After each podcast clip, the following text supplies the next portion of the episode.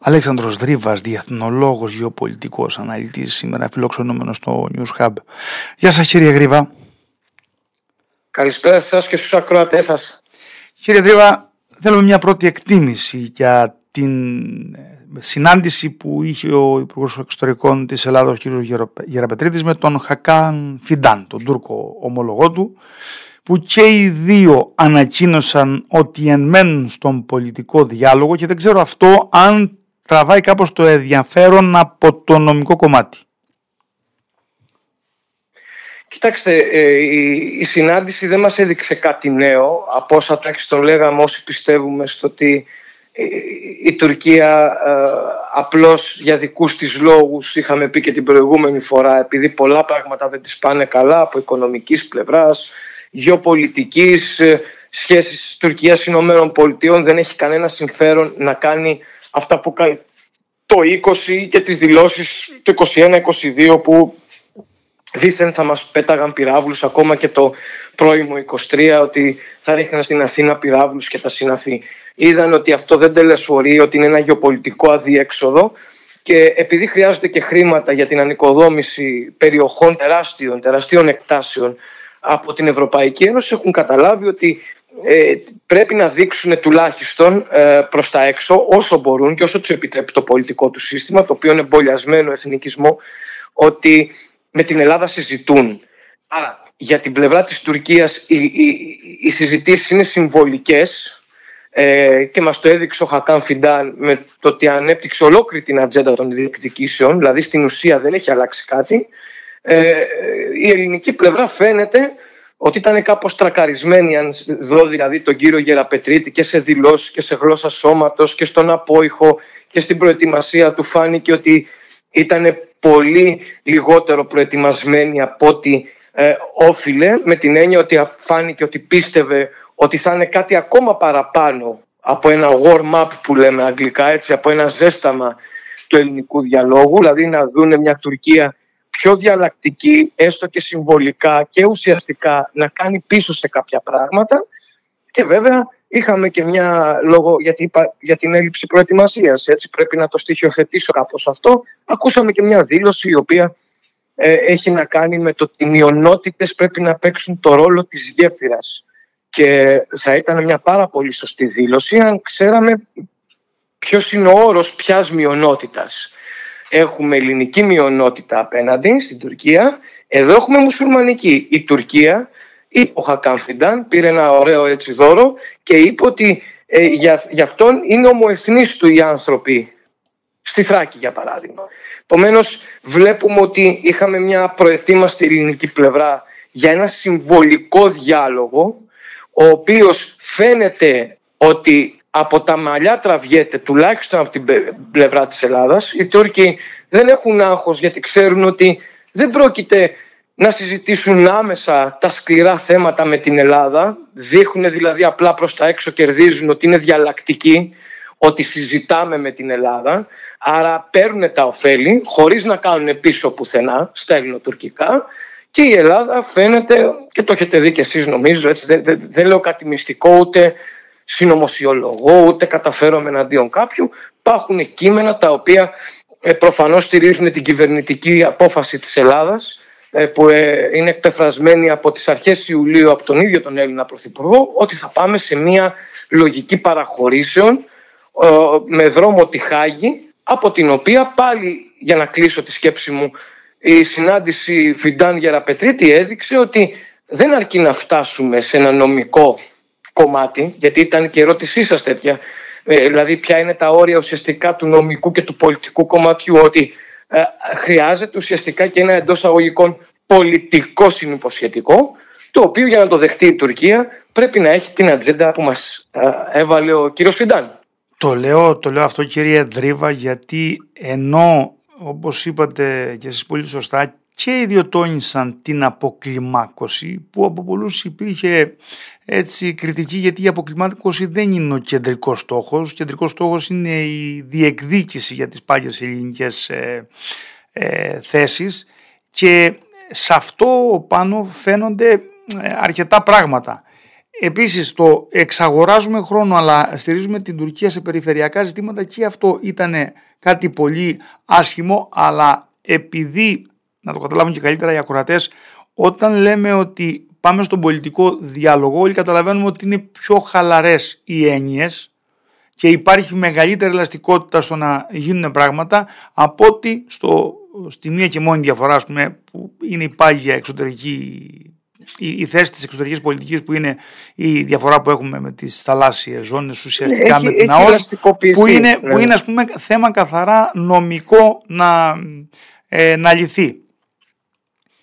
Ε, έχετε δίκιο, δεν μπορώ να πω περισσότερα πάνω στα όσα ήδη είπατε διότι Όντως, στήξατε κι άλλο ένα θέμα. Γι' αυτό μίλησα εξ αρχής ότι η ελληνική πλευρά ήταν απροετοίμαστη. Ε, Ευτυχώς δηλαδή που αυτή ήταν μια ε, συμβολική επίσκεψη, γιατί όπως είπατε μόνο σας σωστά, κάποτε η ελαστικότητα βοηθάει, κάποτε δεν βοηθάει. Σε αυτό το κομμάτι μας βοηθάει υπό την έννοια πια φανταστείτε να ε, διακυβευόταν κάτι ζωτικό σε αυτή τη συνάντηση. Ήμασταν κάτω από τη βάση. Επομένως, ε, είπατε μόνος σας ότι η Ελλάδα στηρίζει ουσιαστικά τι με αυτό τα περιφερειακά ζητήματα ε, της, της Τουρκίας. Άρα αναγνωρίζει την Τουρκία ως περιφερειακή δύναμη. Τι σημαίνει αυτό για ελληνοτουρκικά, ότι η Ελλάδα πρακτικά, ουσιαστικά, διπλωματικά, πολιτικά, όπως θέλετε εσείς πείτε το, εντός αγωγικών δορυφοροποιείται. Άρα, εδώ έχουμε να κάνουμε με μια παρανοϊκή λύση.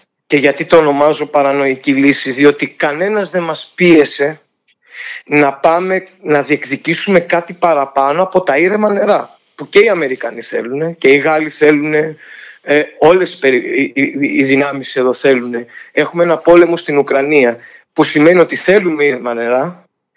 Αυτό όμως δεν σημαίνει ότι όπως υπονοήσατε αν κατάλαβα καλά ότι επειδή θέλουμε ήρεμα νερά πρέπει να πάμε στη Χάγη και να πληρώσουμε κάτι παραπάνω. Δεν χρειάζεται να δώσει κάτι η Ελλάδα παραπάνω από αυτό. Κρατάμε ήρεμα νερά, διαφωνούμε ότι συμφωνούμε. Έτσι, μάλλον, συγγνώμη, συμφωνούμε ότι διαφωνούμε. Μπερδεύτηκα και εγώ ίδιος μου άκουσα χτε. Οπότε, ε, πάμε μέχρι εκεί και δεν βάζουμε μεγαλεπίβολα σχέδια. Διότι η, η δική μου γνώμη είναι, άπαξ και αλλάξαμε υπουργό εξωτερικών ε, σε εκλογές, ότι δεν υπάρχει ένα, μια μπλόφα απλώς η Ελλάδα να το πάει για blame game. Από όσα καταλαβαίνω και είμαι ικανός να διαβάσω, ε, η Ελλάδα έχει αποφασίσει ότι αυτό θα το πάει στη Χάγη. Και νομίζω ότι δεν μας το ζήτησε κανένας, τουλάχιστον ε, παρά τα όσα ακούγονται, δεν έχει κανένα λόγο για παράδειγμα η Αμερική που βρίσκεται σε προεκλογικό έτος να ασχοληθεί ε, με ρωσοκρανικό πόλεμο παράλληλα ε, και με όλες τις γεωπολιτικές επιπτώσεις να ασχοληθεί με τα ελληνοτουρκικά στο ποδάρι να το πούμε λαϊκά ε, και οι μεγάλες δυνάμεις όλοι ξέρουμε ότι θέλουν ανοιχτά ε, θέματα υπό ποια έννοια, όχι νομικά κλεισμένα γιατί θέλουν να τα χρησιμοποιούν επειδή έχουν τις επιλογές και την ισχύ να τα χρησιμοποιούν όποτε θέλουν υπέρ τους ή εναντίον τους. Το έχουμε δει στα ελληνοτουρκικά τον αμερικανικό ρόλο, ολόκληρες διατριβές έχουν γίνει. Ε, το, το εκρεμές της ενεργητικής ουδετερότητας απέναντι στη μία ή στην άλλη πλευρά. Άλλοτε η Τουρκία έχει την εύνοια των ΗΠΑ, άλλοτε την έχει η Ελλάδα. Θέλω να πω ότι ε, ένα νομικό καθεστώς Χάγης, ε, το οποίο θα ευνοούσε την Τουρκία, γιατί μας το είπε ο κύριος Σουιντάν, αυτό εννοώ. Ο κύριος Σουιντάν μας είπε τι θα συζητήσουμε σε αυτό το διάλογο ε, καθιστά την Τουρκία περιφερειακή δύναμη με τη βούλα της Ελλάδας και αυτό έχει επιπτώσεις για μια υπερδύναμη. Ποιες είναι για παράδειγμα; Ότι ο έκτος στόλος των ΗΠΑ σε λίγο καιρό θα ζητάει την άδεια ε, της Τουρκίας. Αυτό οι μεγάλες δυνάμεις δεν το θέλουν. Τα αναλύω αυτά για ποιο λόγο; Γιατί υπάρχει ένας λαϊκισμός στην Ελλάδα. Ε, πάντοτε όταν είναι να κάνουμε μια στραβή, να το πούμε έτσι, υπάρχει ένας λαϊκισμός ότι μας πρόχουν έξωθεν κακές υποτίθεται δυνάμεις ε, φιλοτουρκικές κτλ. Δεν σκέφτονται οι μεγάλες δυνάμεις έτσι. Αν θέλανε οι Αμερικανοί να δώσουν το οικόπεδο Ελλάδα, όπως λένε οι συνωμοσιολόγοι, θα το είχαν κάνει το 2009, το 2010, όταν μας χτύπησε δυνατά η κρίση στην πόρτα και το ξέρετε καλύτερα από ποτέ ότι ε, μέχρι το 2015 η Ελλάδα πιο πολύ έμοιαζε με ένα αποτυχημένο κράτος παρά με ένα κράτος. Θέλω να πω ότι εδώ πέρα υπάρχουν σημαντικά ζητήματα και τα οποία δεν φαίνεται η ελληνική πλευρά να τα έχει μελετήσει ή να το πούμε και αλλιώς μπορεί να τα έχει μελετήσει αλλά κοιτάει και, και άλλους παράγοντες που αφορούν και την προσωπική ανέλυξη ανθρώπων. Επειδή... Ξέρετε, ζούμε σε ένα περιβάλλον όπου υπάρχουν ναι. διεθνείς οργανισμοί, για παράδειγμα, κάποιος θέλει να, να πάει κάπου μετά από αλλού, κάποιος θέλει να προωθήσει. Ε, οπότε αυτό, και δεν το λέω συνωμοσιολογικά, ότι με κατηγορώ, είναι επαγγελματισμός. Επαγγελματισμός υπάρχει και στις διεθνείς σχέσεις και παντού. Το θέμα είναι όμως ότι δεν μπορούμε για την ανέλυξη, έτσι, σαν υπόθεση το λέω, να πληρώνουμε πλαστικές παραμορφώσεις γεωπολιτικού χαρακτήρα. Ε, επειδή κάνατε αναφορά στη Χάγη, εδώ θέλω να μας διαφορετήσετε για ένα τεχνικό ζήτημα, ας πούμε. Ε, για να γίνει παραπομπή στη Χάγη, η Ελλάδα έχει ψηφίσει ας πούμε, το δίκαιο της θάλασσας, ενώ η Τουρκία δεν το έχει ψηφίσει. Μπορούν ναι. να πάνε με κάποιο συνυποσχετικό από τη στιγμή που υπάρχει αυτό το κενό; Σαφώς και υπάρχει ε, ε, δυνατότητα. Το αναφέραμε πριν και στην πρώτη σας ερώτηση το υπονοήσατε. Εδώ παίζουμε με τις δύο λέξεις πολιτικό και νομικό και όλοι ξέρουμε ότι οι ελληνοτουρκικές διαφορές, βιβλία έχουν γραφτεί για αυτές, έτσι, και διεθνή βιβλία και ελληνικά. Ε, όλοι συμφωνούν ότι οι ελληνοτουρκικές σχέσεις διέπονται από μια παραδοξότητα ότι η μία πλευρά μιλάει με νομικά επιχειρήματα η Ελλάδα και η Τουρκία μιλάει με πολιτικά. Ε, εδώ πέρα πλέον η Ελλάδα θα αναγκαστεί να καταργήσει, να αυτοϋπονομεύσει τη νομική της επιχειρηματολογία, με άλλα λόγια τυπικά και τεχνικά να είναι εκτός διεθνούς δικαίου θαλάσσης, για να μπορέσει να διαπραγματευτεί με την Τουρκία, η οποία θα δεχτεί μόνο ένα πολιτικό συνυποσχετικό, το οποίο, για να το συνδέσουμε και με το τι είδαμε το καλοκαίρι, θα είναι πολύ πιο βαρύ ακόμα, δεδομένου ότι στην Ελλάδα είδαμε ένα μικρό γεωστρατηγικό αρμαγεδόνα να εξελίσσεται αυτό το θέρος, το οποίο ακόμα ε, ως από καλό καιρό μας αφήνει πληγές πολλές και οι Τούρκοι είναι μια χώρα, ε, ε, έτσι, η Τουρκία είναι μια χώρα η οποία μας έχει δείξει ότι δεν αφήνει τίποτε να πέσει κάτω. Θεωρεί ότι αυτή τη στιγμή η Ελλάδα έχει αποτύχει σε κάθε τεστ, είτε αυτό το τεστ λέγεται φυσική καταστροφή, είτε λέγεται κακόβουλη επιρροή, γιατί ζήσαμε ένα δίμηνο τεστ. Ξαναλέω, μπορεί να είναι από ε, την ίδια τη φύση. Μπορεί να ήταν, ακούω εισαγγελείς να λένε άλλα πράγματα ή αποσυλλήψεις να λένε και άλλα. Ε, δεν είμαι ακόμα έτοιμος να πω ε, αυτό είναι. Περιμένω το ελληνικό κράτος να μου πει ο ίδιος ο Πρωθυπουργός στην ακρόαση για τις ε, ε, πυρκαγιές είπε στις 31 του Αυγούστου ότι ξεκίνησε από ανθρώπινο χέρι για παράδειγμα στον Εύρο και ότι υπάρχει έρευνα σε εξέλιξη. Περιμένω να δω την έρευνα για να, μην, να είμαι σοβαρός και εγώ, να μην λέω ότι να είναι, αλλά σε κάθε περίπτωση αυτό ήταν ένα τεστ το οποίο η Ελλάδα δεν το πέρασε.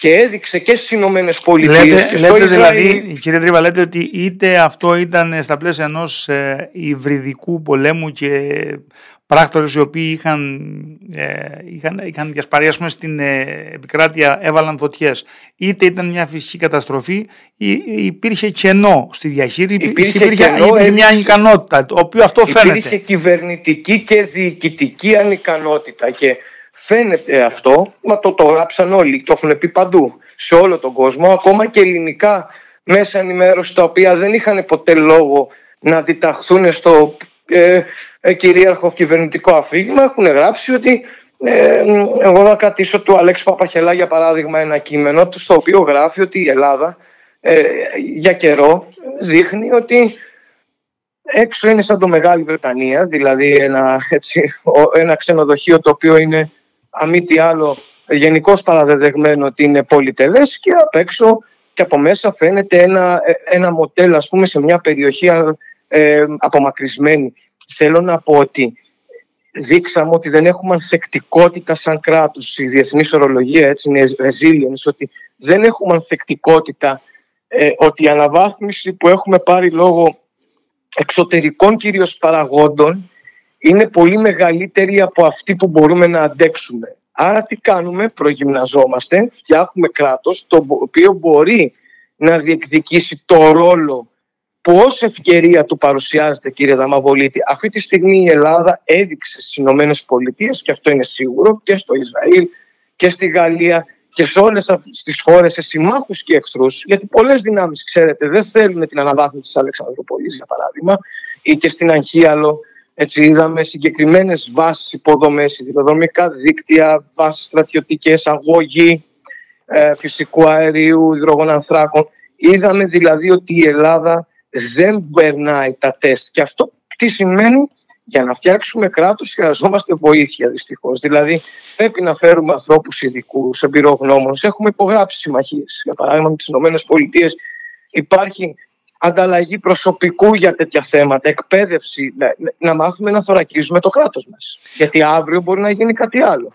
Δεν μπορείς σε αυτή τη χώρα να διανύονται εκατοντάδες χιλιόμετρα από τα Βαλκάνια, να έρχονται άνθρωποι με βανάκια, να το ξέρουμε και τελικά να έρχονται να σκοτώνουν. Πάντως από όλα, όλα που ε, έτσι έχετε δείξει που όλα έχουν βάση γιατί αποδεικνύονται τώρα στις ε, μέρες που περάσαμε όλα αυτά που λέτε αποδείχτηκαν αλλά από όλα, από όλα αυτό που κρατώ και νομίζω ότι πρέπει να προβληματίσει και τους ε, ακροατές μας είναι ότι παρότι υπάρχει νομικό κενό αυτός ο πολιτικός διάλογος ο οποίος διαρκώς επαναλαμβάνεται και από την μία και από την άλλη πλευρά μπορεί να το καλύψει και να πάμε με ένα πολιτικό ας πούμε τρόπο την αδόκιμο ω όρο. Μα, μα δεν γίνεται διαφορετικά. Με ένα συνυποσχετικό που αυτό σίγουρα ζημιώνει την Ελλάδα. Αυτό το κρατάμε. Σαφέστατα. Οι Τούρκοι δεν υπάρχει περίπτωση να συνυπογράψουν νομικό ε, συνυποσχετικό εάν δεν κρίνουν ότι είναι πολιτικά καλυμμένοι, που σημαίνει το παράρτημα, να το πούμε έτσι για να καταλάβει ο κόσμος, το όποιο παράρτημα συνυπογράψει η Ελλάδα θα είναι φάμιλης αξίας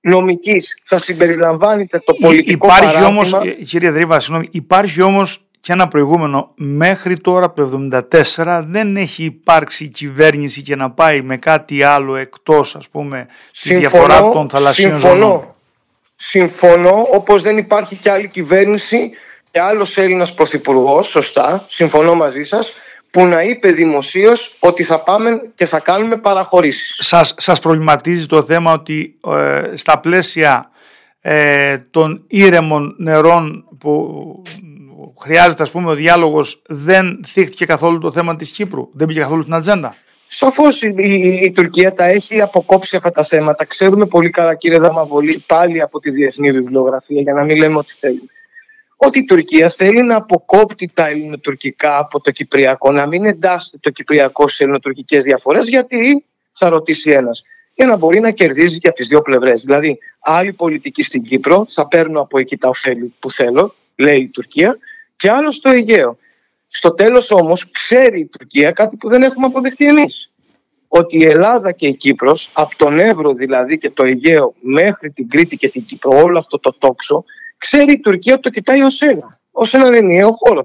Ξέρει δηλαδή ότι τα δύο ελληνικά κράτη είναι τα εμπόδια έτσι, τα οποία βλέπει μπροστά της η Τουρκία για να παίξει έναν ευρύτερο περιφερειακό ρόλο. Αυτό που μου κάνει εντύπωση και βλέπω κάνει και στον κόσμο και είναι εύλογο είναι πώς όταν έχεις δείξει τέτοια εικόνα διεθνή μέσα σε δύο μήνες να αισθάνεσαι τόσο ε, γεμάτος αυτοπεποίθηση να πας να διαπραγματευτείς ζητήματα τα οποία όχι μόνο όπως είπατε κανείς δεν έλυσε, δεν τόλμησε να πάει να λύσει ε, μέχρι το 1974 να επέρεσε ότι εσύ θα είσαι αυτός που θα τα λύσει και να νομίζεις ότι θα είναι και υποφελία της Ελλάδας. Δηλαδή εδώ αγνοούμε βασικές ρεαλιστικές παραδοχές οι οποίες λένε όταν δεν έχεις διαπραγματευτική δύναμη αποφεύγεις να επιλύεις ακαθόδη ζητήματα, γιατί πολύ απλά η διαπραγματευτική σου θέση είναι δεινή. Λέω δηλαδή το εξής απλό για να κλείσω.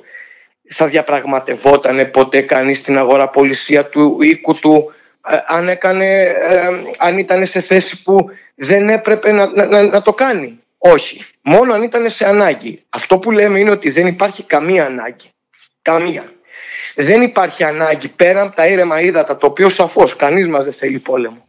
Δεν υπάρχει άνθρωπος που να θέλει πόλεμο. Γι' αυτό η μεγαλύτερη ας πούμε έτσι, μερίδα των ανθρώπων που γράφουν ή που μιλάνε στην τηλεόραση, είτε είναι βουλευτές, είτε καθηγητές ή οτιδήποτε, συνάδελφοι, αγαπητοί, λένε ότι ε, πάνε να το διληματοποιήσουμε ή θα πάμε στη Χάγη ή θα κάνουμε πόλεμο.